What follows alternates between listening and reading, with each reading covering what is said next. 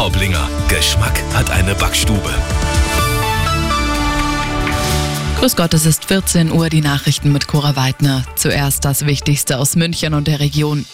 Viele von uns sparen. Auch deshalb kämpft der Einzelhandel in Bayern gegen die Folgen der Inflation. Vor allem im Lebensmittelbereich sind die Umsätze zurückgegangen. Arabella München-Reporterin Janina Singer.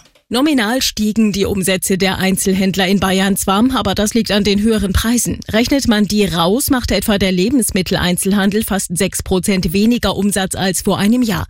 Die Menschen sparen und greifen unter anderem öfter zu Eigenmarken. Der Umsatz im Einzelhandel mit Nicht-Lebensmitteln sank real um 3,5 Prozent. Auffällig, Tankstellen erwirtschafteten mehr Umsatz, auch preisbereinigt. Flugreisende brauchen heute teils wieder viel Geduld. An einigen deutschen Flughäfen hatte die Gewerkschaft Verdi zu Warnstreiks aufgerufen. Auch Bayern ist davon indirekt betroffen. Teilweise fallen Inlandsverbindungen von und nach München aus. Morgen und übermorgen trifft es Bayern direkt. Dann ruft Verdi zu Streiks in den kommunalen Krankenhäusern, Psychiatrien und Pflegeeinrichtungen auf.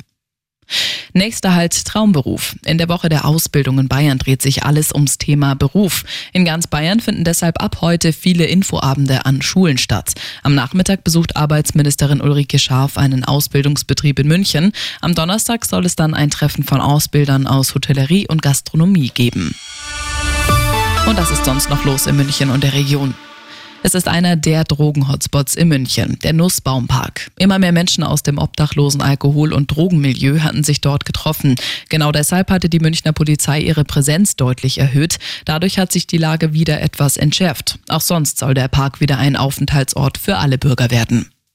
Und es war ein Weckruf für die Deutsche Bahn. Das Zugunglück in Burgrhein im Landkreis Garmisch-Partenkirchen mit fünf Toten vergangenen Juni. Damit sich sowas nicht wiederholt, will die Deutsche Bahn modernisieren. Jetzt auch die Kochelseebahn. Die bekommt eine neue Oberleitung. Bis Mitte Dezember kommt es deshalb immer wieder zu Einschränkungen.